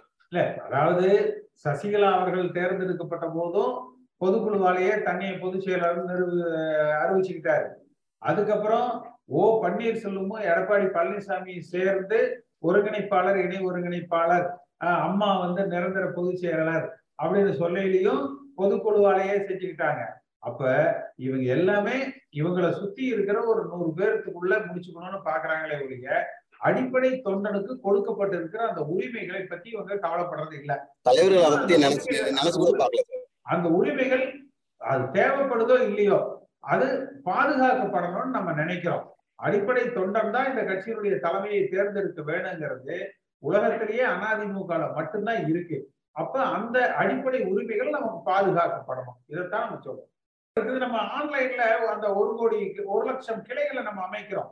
ஒரு கிளைக்கு நூறு பேர் வீதமா ஒரு ஒரு லட்சம் கிளைகளை நம்ம ஒருங்கிணைக்கிறோம். கிளைகள் முதல்ல இருக்குது, அதையெல்லாம் நம்ம ஒருங்கிணைக்கிறோம். ஒருங்கிணைச்சு அந்த ஒரு அடையாள அட்டையை கொடுத்து அந்த ஒரு கோடி பேர் பட்டியலை நம்ம வந்து வெளியிடுறோம். அந்த பட்டியல் இருக்கிறவங்களை வச்சு பொதுச் செயலாளருக்கு நம்ம ஒரு தேர்தலை நடத்துறோம். கடைசி ஒரு ரெண்டு வாரம் எந்த ஒரு நோட்டிபிகேஷனும் வரல சார் மீட்டிங் பத்தி. கடைசி ஒரு ரெண்டு வாரம் எனக்கு மீட்டிங் பத்தின எந்த ஒரு நோட்டிபிகேஷனும் வரல சார். இல்ல தம்பி, இது வந்து ஒவ்வொரு புதன்கிழமை மாலை அஞ்சரை மணிக்கு, ஒவ்வொரு ஞாயிற்றுக்கிழமை காலையில பதினோரு மணிக்கு இது ஸ்டாண்டர்டா இருக்கும். அவ்வளவுதான். ஒரு முறை அழைப்பு வந்து அந்த லிங்க் கொடுத்துட்டாங்கன்னா அதை வச்சுக்கிட்டு ஒவ்வொரு வாரமும் நீங்க கலந்துக்கலாம் சார். இப்போ நாங்க வந்து பாத்தீங்கன்னா இப்போ பரம்பரையாவே அதிமுக தான் இருக்கு. எங்க அப்பா தலைவர் காலத்துல இருந்து கட்சியில இருந்தாரு. இப்போ நாங்களும் வந்து அவரோட பின் தொடர்ந்து அவர் வந்து எங்களுக்கு சொல்லுவாரு எம்ஜிஆர் பத்தி என்னென்ன திட்டங்களை கொடுப்பாரு, மக்கள் எம்ஜிஆர் எப்படி நேசிச்சாங்க, அந்த வழியில நாங்களும் அப்படியே பின்பற்றி அதிமுக தொடர்ந்து நாங்களும் அப்படியே பயணிச்சுட்டு வந்துட்டு இருக்கோம். அதுக்கப்புறம் ஒரு காலகட்டத்துல என்ன ஆயிடுச்சுன்னா இப்போ கட்சியில ஒரே பிரச்சனை நடந்துட்டு இருக்கு, பயங்கரமான பிரச்சனை நடந்துட்டு இருக்கு. இப்போ நீங்க ஒரு டீமா ஃபார்ம் பண்ணி நம்ம ஓட்டு எடுக்கலாம். இப்பதான் நான் ஜஸ்ட் இன்னைக்குதான் உங்களுடைய இது நான் கலந்துக்கிறேன். இதுக்கு முன்னாடி நான் உங்களுடைய பேஸ்புக்ல பதிவு எல்லாம் பார்த்திருக்க செஞ்சிருக்கேன். ஆனா இப்ப நீங்க என்ன சொல்றீங்க, ஒன்றரை கோடி தொண்டர்களை வச்சு நம்ம ஒரு ஃபார்மா பண்ணி நம்ம ஒரு எலெக்ஷன் மாதிரி ஆன்லைன்ல பண்ணலாம் நீங்க சொல்றீங்க. இன்னொரு சைடு வந்து ஓபிஎஸ் ஒரு சைடு, ஒரு சைடு அந்த அம்மா ஒரு பக்கம் இருக்காங்க, இன்னொரு பக்கம் எடப்பாடி பழனிசாமி ஒரு பக்கம் இருக்காரு. இப்போ எல்லாமே ஸ்ப்ரெட் அவுட் ஆகி பிரிஞ்சிருக்காங்க. இவங்க யாருமே மக்கள் இடத்துல பாப்புலரான லீடர் கிடையாது. ஃபர்ஸ்ட் ஆஃப் ஆல் ரெண்டு பேருமே கிடையாது, மூணு பேருமே கிடையாது. மூணு பேரும் அந்த அம்மாவோட சேர்த்து இப்போ ஒரு ஒரு லீடர் வராங்கன்னா அவங்க பேசுறாங்கன்னா அவங்க பேச்சை கேட்டு மக்கள் திரண்டு ஓடி வந்து அவங்களை பாக்குறக்கூடிய ஆட்கள் இவங்க கிடையாது. முதல்ல இவங்க அந்த ரெட்டையில சிம்பலை வச்சு எலெக்ஷன்ல ஜெயிச்சு இன்னைக்கு கூட என்ன சொல்றாங்க, நாங்க அறுபத்தஞ்சு கூட்டணியோட சேர்த்து எழுபத்தஞ்சு சீட்டு நாங்க ஜெயிச்சிருக்கோம், இதுக்கு நாங்க தான் ஆளுமன்னு சொல்லி சொல்றாங்க. இது இது உங்களுக்கே தெரியும், நாங்க சொல்ல வேண்டிய சொல்ல வேண்டியதே கிடையாது. இது உங்களுக்கே தெரியும் எப்படி ஜெயிச்சிருப்பாங்க எப்படி பண்ணிருப்பாங்கன்றது உங்களுக்கு தெல்ல தெளிவாவே தெரியும். இப்படி இருந்து இப்போ ஒரு சூழ்நிலையில ஓபிஎஸ் வந்து அவ்வளவு பிரச்சனை, கட்சி தலைமை அலுவலகத்துல வந்து இவ்வளவு ஒரு பிரச்சனை நடந்தோம், ஒன்றுபட்டு எல்லாரும் கூட்டு தலைமையா சேர்க்கணும்னு சொல்றாரு. நீங்க அவரோட பயணிச்சவர், அந்த ரெண்டாயிரத்தி பதினேழு தர்ம யுத்தத்துல அவரோட பயணிச்சவர், நீங்க ஏன் மறுபடியும் அவர் கூட சேரக்கூடாது? எதனால அவர் கூட நீங்க அவாய்ட் பண்றீங்க? ஒன்றுபட்டு தானே சேரணும்னு எல்லாம் ஆசைப்பட்டு நிக்கிறோம். நீங்க தனியா இந்த மாதிரி ஒரு மீட்டிங் போட்டு இதே பண்ணிட்டு இருந்தா காலப்போக்குல அதிமுக மேல இருக்கிற ஒரு மக்கள் மேல உள்ள அதிருப்தி மேல அதிர் அதிருப்தியாவே தான் இருப்பாங்க. ஏன்னா இவங்க வந்து எப்படி இருக்காங்கன்னா, நாங்க இப்படியேதான் இருப்போம், எனக்கு பதவி வேணும், நான் இந்த கட்சியில இப்படியேதான் இருப்பேன், அது எவ்வளவு நாள் ஆனாலும் அப்படியேதான் இருப்பேன்னு சொல்லி சொல்றாங்க. கோர்ட்ல நீதிபதி என்ன சொல்றாங்க, சமரசமா போயிடுறீங்களான்னு கேக்குறாங்க. ஒரு நீதிபதி இப்படி கொடுப்பார் தீர்ப்பு, இன்னொரு நீதிபதி வேற மாதிரி கொடுப்பார் தீர்ப்பு. இது கட்சியில ஜனங்க இடத்துல ரொம்ப கெட்ட பேர் வருது. நம்ம வெளியில தலை காட்ட முடியாம இருக்கு. அதிமுகனா ஒரு மதிப்பே இல்லாம இருந்துச்சு. அதுக்கு முன்னாடி எல்லாம் அதிமுகனா நல்லா கௌரவமா கொடுத்தாங்க. இப்ப நீ எது அணியில இருக்க, சசிகலாவா இல்ல ஓபிஎஸ்ஆ இல்ல எடப்பாடியான்னு கேக்குறாங்க. நீங்க ஏன் திரும்பியும் ஓபிஎஸ் கிட்ட இணைய முடியாதா? நீங்க சேர மாட்டீங்களா தம்பி? அதாவது ஓபிஎஸ் வந்து என் கூட தொடர்புலதான் இருக்கிறாரு, பேசுறாரு, எடப்பாடி தரப்புலையும் பேசுறாங்க. நம்ம வந்து இது தனிப்பட்ட ஓபிஎஸ் இபிஎஸ் அப்படிங்கிறது அல்ல.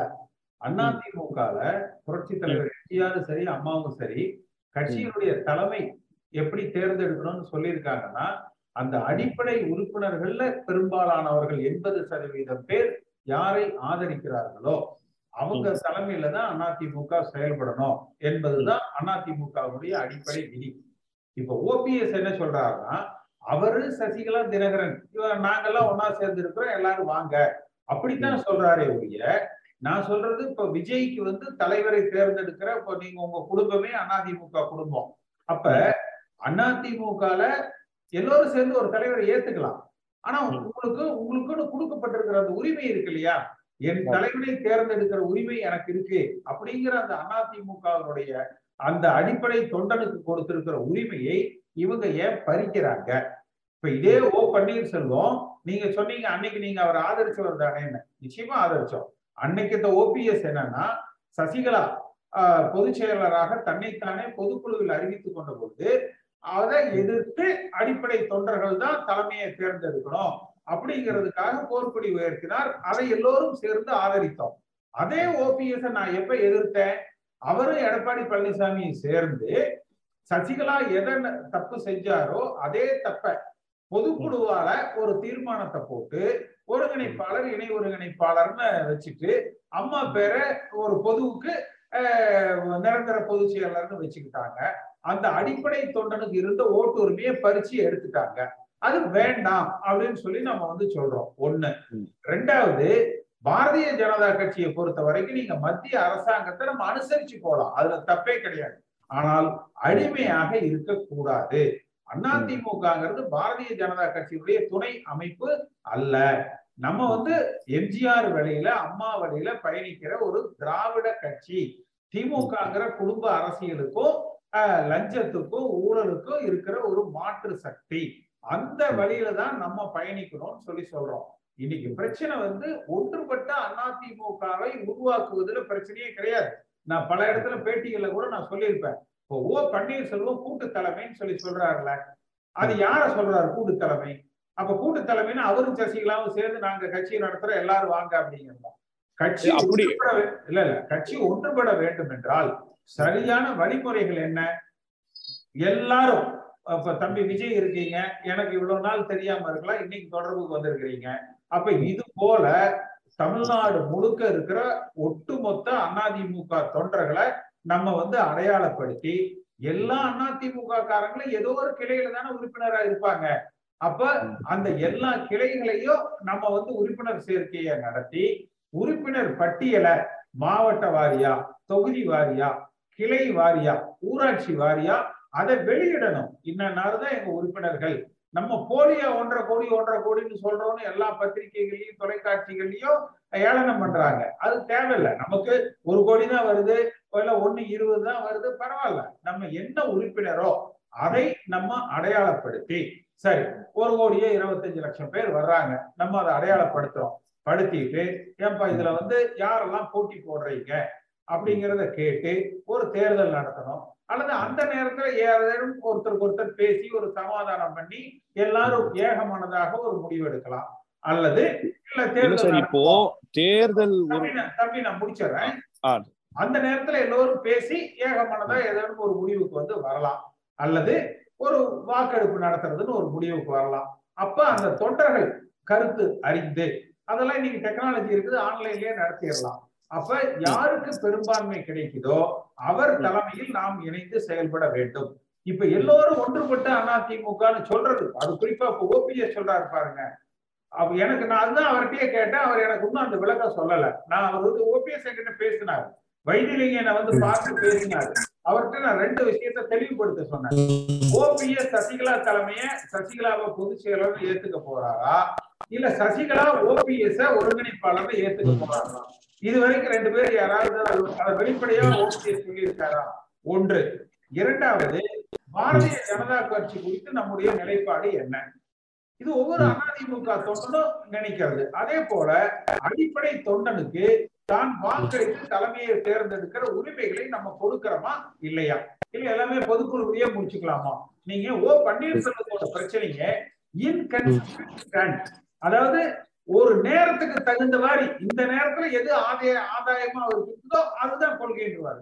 கொஞ்ச நாள் கழிச்சு இதுக்கு நேர் எதிராக இன்னொரு விஷயத்த தனக்கு ஆதாயமா இருந்ததுன்னா அதுதான் கொள்கைன்றாரு. அப்போ ஒரு நிலையான கொள்கை இல்லாதவராக இருக்காரு. ஆனா எது நடந்தாலும் தனக்கு இருக்கணும்னு நினைப்பாரு. எடப்பாடி பழனிசாமி எப்படின்னா அடாவடி, அவர் எடப்பாடி பழனிசாமிங்கிறது அடாவடி பழனிசாமின்னு வச்சுக்கலாம். அவர் எது எடுத்தாலும் சரி, நான் தான் நான் சொல்றதுதான் எல்லாரும் கேட்கணும், நான் சொல்றபடி எல்லாரும் கையை கட்டி வாயை பூச்சி உட்காரணும், இது மாதிரிதான் அவர் நினைக்கிறார். அப்போ ஒரு கட்சிக்கு ஓ ரெண்டுமே நல்லதில்ல, ரெண்டு பேருமே சுயநலவாதிகள், ஒருத்தர் சிரிச்சுக்கிட்டே இருக்கிற சுயநலவாதி, இன்னொருத்தர் சிடு சிடு இருக்கிற சுயநலவாதி, அவ்வளவுதான். நம்மை பொறுத்த வரைக்கும் இந்த தனிப்பட்ட மனிதர்களை பத்தி நம்ம கவலை இல்லை. ஏன்னா நானும் நீங்களும் ஓபிஎஸ் ஆரம்பிச்ச கட்சியில போய் சேரல, எடப்பாடி பழனிசாமி ஆரம்பிச்ச கட்சியில சேரல, இவர்களை பார்த்து நம்ம அதிமுகவுக்கு வரல, எம்ஜிஆரை பார்த்து வந்தோம், ஜெயலலிதா அம்மாவை பார்த்து வந்தோம். அப்ப அவர்கள் இந்த இயக்கம் இப்படித்தான் வழிநடத்தப்பட வேணும்னு கொடுத்திருக்கிறாங்க. நீங்க அந்த தொண்டர்களை வச்சு ஒரு தேர்தல் நடத்துங்க. அந்த தேர்தலில் யாரை தலைமையாக பெரும்பான்மையான தொண்டர்கள் விரும்புகிறார்களோ அவர் தலைமையில ஒன்றிணைந்து செயல்படலாமே. இன்றைக்கு இன்றைக்கு இந்த கட்சி எப்படி போயிட்டு இருக்குதுன்னா வன்னியர் கவுண்டர் இதெல்லாம் வச்சு ஒரு சாதி அரசியல் எடப்பாடி பழனிசாமி செய்யறாரு, கல்லர் மரவர் இத ஒரு சாதி அரசியல சசிகலாவும் ஓபிஎஸும் செய்யறாங்க. ரெண்டுமே கட்சிக்கு நல்லதல்ல. அப்ப சாதிக்கும் மதத்திற்கும் அப்பாற்பட்டு எம்ஜிஆர் வழியில ஒரு அதிமுக தொண்டனாக நீங்கள் ஒருங்கிணைக்கப்படணும், சாதிகள் ஒருங்கிணைக்க கூடாது, இதைத்தான் நம்ம சொல்றோம்.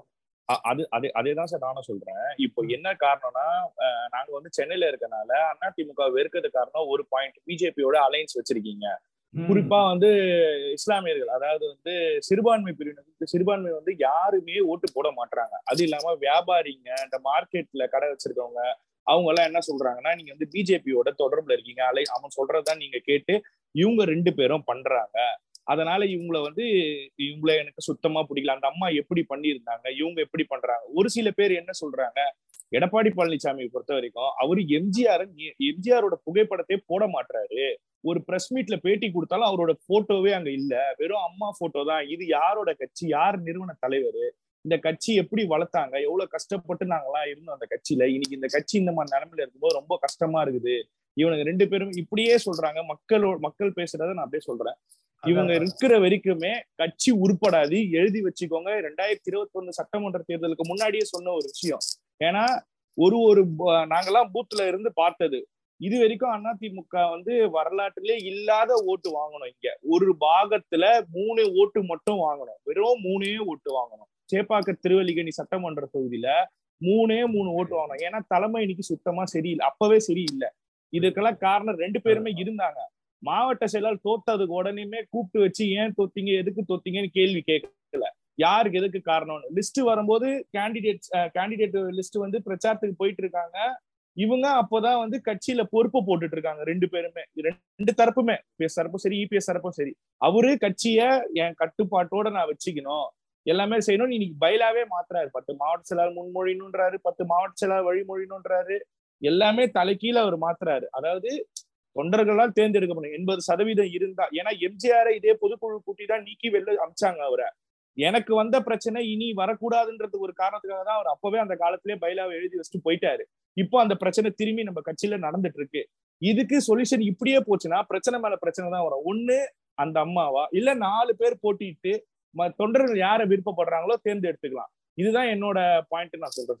தம்பி நீங்க இப்ப இதுதான், அதாவது பாரதிய ஜனதா கட்சியோடு கூட்டணி வேண்டாம், நம்ம அனுசரிப்பா கண்டிப்பா, ஆனால் அடிமையாக கூடாதுன்னு சொல்லி பேட்டி கொடுத்தாங்க. கண்டிப்பா அரை மணி நேரத்துல இவங்க என்ன கட்சி உங்களை கட்சி விட்டு அறிவிச்சாங்க. ஆமா புரியுதா? அப்ப இதான் நம்ம சொல்றீங்க, என்னெல்லாம் இவங்க பக்கம் தப்புன்னு சொல்றீங்களோ இன்னைக்கு நீங்க இதை எங்கிட்ட சொல்றத நான் ரெண்டாயிரத்தி பதினெட்டுல அவங்க கிட்ட நேரடியாகவே நான் சொன்னேன். அப்ப என்ன சொல்றாங்க, உடனே உங்களை கட்சி விட்டு நீக்கிட்டோம், இது கட்சி கட்டுப்பாடுன்னு சொல்றாங்க. அப்ப இப்ப நீங்க சொன்னீங்க பாருங்க, நம்மை பொறுத்த வரைக்கும் சசிகலாவும் இதே வகையில சேர்ந்தவங்க தான். என்ன சொல்ல போனா இந்த கட்சி இன்னைக்கு இவ்வளவு சீ சீரழிஞ்சு நிக்கிறதுக்கு முழு முதல் காரணமே சசிகலா தான். ரெண்டாவது ஓபிஎஸ் இபிஎஸ். அதனால நம்ம என்ன சொல்றோம்னா, அதிமுக தொண்டர்களை, அதிமுகவில் இருக்கிற ஒரு லட்சம் கிளைகள் கிளைகளை ஒரு கோடி மேற்கு மேற்பட்ட உறுப்பினர்களை நம்ம ஒருங்கிணைப்போம். அவர்களை ஒருங்கிணைச்சு அதுல இபிஎஸ்ஸையும் வச்சுப்போம், ஓபிஎஸ்ஸையும் வச்சுப்போம், சசிகலாவையும் வச்சுப்போம். ஒரு தொண்டர்கள் மூலமாக ஒரு தலைமையை நம்ம தேர்ந்தெடுப்போம், அதுல அவர்களையும் இணைத்து கொண்டு நம்ம வந்து பயணிப்போம். அதத்தான் வந்து நம்ம வந்து இப்போ இபிஎஸ் கூட தொண்டர்களை ஏத்துக்கிறாங்கன்னா அவர்கிட்ட இருக்க மாவட்ட செயலாளர் நிர்வாகிங்க மாவட்டத்தை மீறி ஏதோ பண்ணிடக்கூடாது, மாவட்டத்தை மீறி எதுவும் நம்ம பேசிடக்கூடாதுன்ற நிர்வாகிங்க இருக்கிறாங்க. அதனாலதான் அவர் எடப்பாடி பழனிசாமி விரும்புறாங்க. மற்றபடி ஜனங்க மத்தியில அவருக்கு ஒரு கெட்ட பேர் தான் இருக்கு. அவர் எதுவுமே செய்யல, அவர் கொடுத்த பொருளை திரும்பி கொடுத்தாதான் சரித்திரம் கிடையாது. எல்லாரையும் ஃபர்ஸ்ட் நாலரை வருஷம் ஆட்சிக்காக போயிட்டு அவர் காலில், அந்த அம்மா காலில் இருந்து பதவி வாங்கினாரு. அதுக்கப்புறம் நாலரை வருஷம் ஆட்சிக்காக ஓபிஎஸ் கிட்ட போய் நின்றாரு, நாலரை வருஷம் ஆட்சியை பூர்த்தி செஞ்சு முடிச்சிட்டாரு.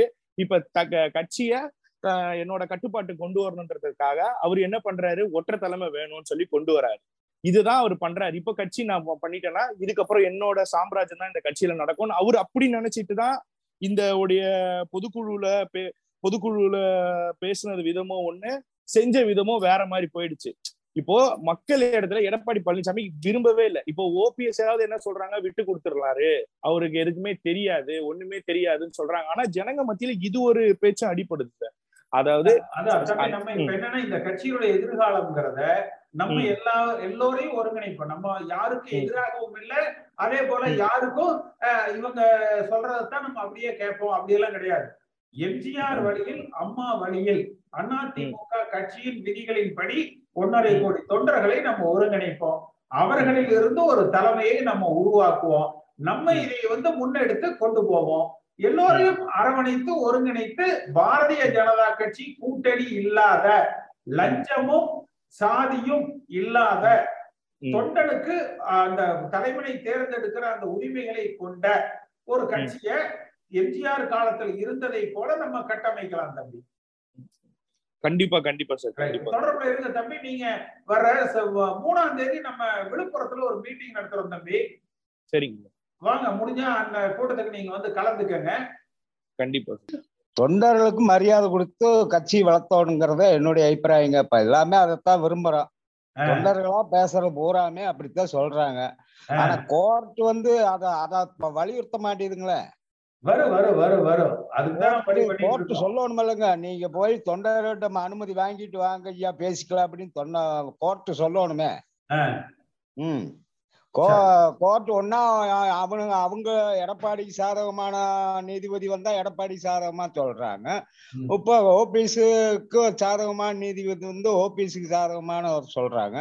ஆனா எட அடிப்படை தொண்டனை கோர்ட்டுமே நினைக்கும் இல்லையே இன்னும் இதுவரையில நம்ம நினைக்க வச்சிருவோம். ஆஹ் அதைத்தான் கேக்குறனுங்க. அதாவது கோர்ட் வந்து சொல்ல நீங்க அடிப்படை தொண்டை கட்சியினுடைய சட்டத்திட்டப்படி நீங்க அடிப்படை தொண்டங்கிட்ட அனுமதி வாங்கிடுத்தானே நீ தலைவர் பொறுப்பை ஏத்துக்க முடியும் அப்படின்னு கோர்ட் சொல்லணும் இல்லைங்க. அதை சொல்ல வைக்கணுங்க. நீங்க அதுக்கான முயற்சிகளை கொஞ்சம் எடுத்தீங்கன்னா எனக்கு என்னுடைய மனசுப்படி அதுதான் சரின்னு வருதுங்க. செய்வோம், அதை செய்வோம். ஒருங்கிணைந்தால் மட்டும்தான் வந்து கட்சியை வழி நடத்த முடியும். எல்லாருமே ஒருங்கிணைக்கிறதுக்கு என்ன ஸ்டெப்பு எடுக்கிறாங்க, ஸ்டெப்பு எடுக்கணுமோ அதை தான் எடுக்கணுங்க சார். நான் பாத்தீங்கன்னா நான் ஏற்கனவே நான் உங்ககிட்ட காலையில பேசியிருக்கேன் சார். நான் ஒரு பிசிக்கல் ஹேண்டிகேப்பு இப்போ நான் வந்துட்டு ஏற்கனவே இருந்த இதுக்கு முன்னாடி ஆட்சியில நான் பத்து வருஷமா ஒரு டீச்சரா இருந்தேன். நான் பத்து வருஷமா நம்ம நம்ம ஆட்சியில நான் ஒரு தற்காலிக பணியாசிரியர் நான் வேலை செஞ்சுட்டு இருந்தேன். இப்போ பாத்தீங்கன்னா இப்ப இந்த ஆட்சி வந்த பின்னாடி எடுத்துட்டாங்க. முதல்வருக்கு பல டைம் மனு கொடுத்தோம், எந்த ஒரு பிரயோஜனமும் இல்லை. நம்ம நம்ம சைடு நம்ம கட்சி ஆபீஸ்லயும் கொடுத்த கொடுக்குறாங்கன்னா அவங்க இப்ப ஒருங்கிணைந்து செயல்பட்டாதான் நம்ம எதுவுமே வந்து கொடுத்து செயல்படுத்த முடியும். ஏன் உங்களை எடுத்தாங்க? இப்ப பத்து வருஷம் பணியில இருந்து அது நீங்க மாற்றுத்திறனாளி உங்களையா எடுத்தாங்க? சார் பத்து வருஷமா வேலை செஞ்சுட்டு இருக்கேன் சார், எடுத்துட்டாங்க. ஏன், என்ன காரணம்? என்ன காரணம்ன்ற வந்து இன்னைக்கு வரையும் நான் எத்தனையோ மனு கொடுத்துருக்கேன், கிட்டத்தட்ட ஒரு அறுபது எழுபது மனு கொடுத்துருக்கேன். எத்தனை மனு கொடுத்தாலையும் அது வந்து ஒரு ஒரு மனு கூட வந்து அவங்க வந்து ரிஜெக்ட் நிராகரிக்கப்பட்டதுன்னா வருது. காரணம் எதுவும் சொல்றது இல்ல. காரணம் எதுவும் சொல்றது இல்ல. இப்ப போன வாரத்துல பேப்பர்லயும் அந்த விளம்பரம் வந்துச்சு, ஒரு மாற்றுத்திறன் ஆசிரியர் கண்டிக்கிறாங்கன்ட்டு.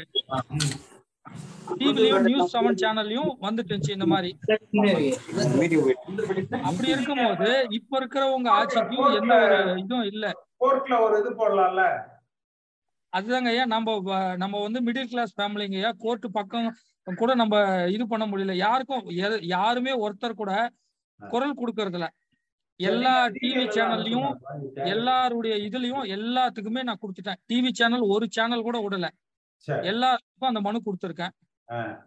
அது அதுல யாருமே வந்து பாத்தீங்கன்னா திமுக ஆட்சி வந்து யாருமே அதை வந்து தொடர்றதுக்கே பயப்படுறாங்க. இதே நம்ம ஆச்சுன்னா எனக்கு வந்து எங்க எங்க ஒய்ஃப் வந்து இந்த மாதிரி பிரெக்னெண்டா இருக்காங்க, காசு வரலன்னு ஒரு மெசேஜ் கொடுத்த உடனே அடுத்த ரெண்டு நாள்ல எங்களுக்கு அமௌண்ட் வந்து சேர்ந்துச்சு.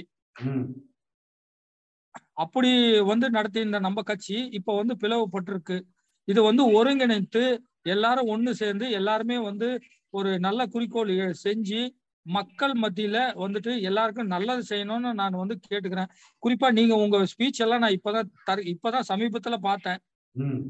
நான் உங்க கூட பேசணும்னு சொல்லிட்டு ஒரு சில நாளா கொஞ்சம் எண்ணிட்டு இருந்தேன், என்னால பேசுறதுக்கு வாய்ப்பு அந்த நம்பர் இல்லாதனால பேச முடியல. இப்பதான் அந்த வாய்ப்பு எனக்கு கிடைச்சிருக்கு. அடிக்கடி தொடர்பு எல்லாரும் ஒருங்கிணைந்து சென்னையில லாயர்கிட்ட சொல்லி அதை கேஸ் ஃபைல் பண்ண முடிஞ்சா ஹெல்ப் பண்ண சொல்றாங்க. சார் இப்ப நம்ம இது கட்சியில வந்து இப்ப அவங்கவுங்களும் நாலு நாலு பேர் தனித்தனியா இருக்கிறதுக்கு நீங்க எந்த வழியை போனாலும் உங்க வழி பின்னாடி வர நமக்கு சம்மதங்க ஐயா, எல்லாரும் நம்ம ஒற்றுமையா போயிடலாம். இது ஓபிஎஸ் அவர் சைடு நாலு பேர் இருக்கும், நீங்க எடப்பாடி ஐயா சைடு நாலு பேர் போறான்னு சொன்னால நாங்க இருக்கோம் ஐயா உங்களுக்கு பின்னாடி.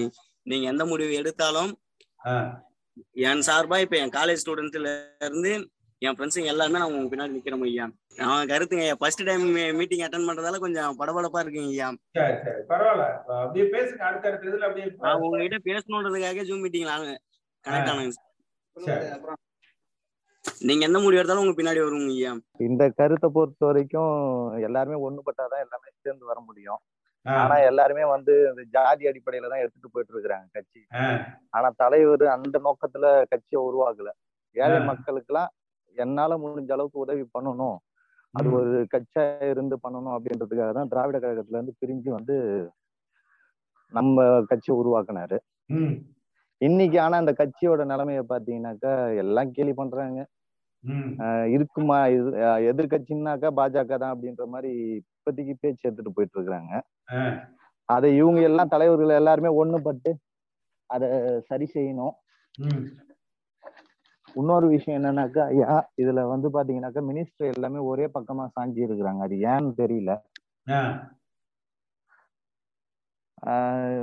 தொண்டர்கள் வந்து தொண்டர்களோட கருத்துக்களை யாருமே கேட்கறது கிடையாது. தொண்டர்கள் வந்து என்ன முடிவுல இருக்கிறாங்க, அவங்க என்ன விரும்புறாங்க அப்படின்றது கிடையாது. இன்னைய வரைக்குமே தலைவர் பண்ண வரைக்கும் நல்லா இருந்தது, அம்மா பண்ண வரைக்கும் நல்லா இருந்தது.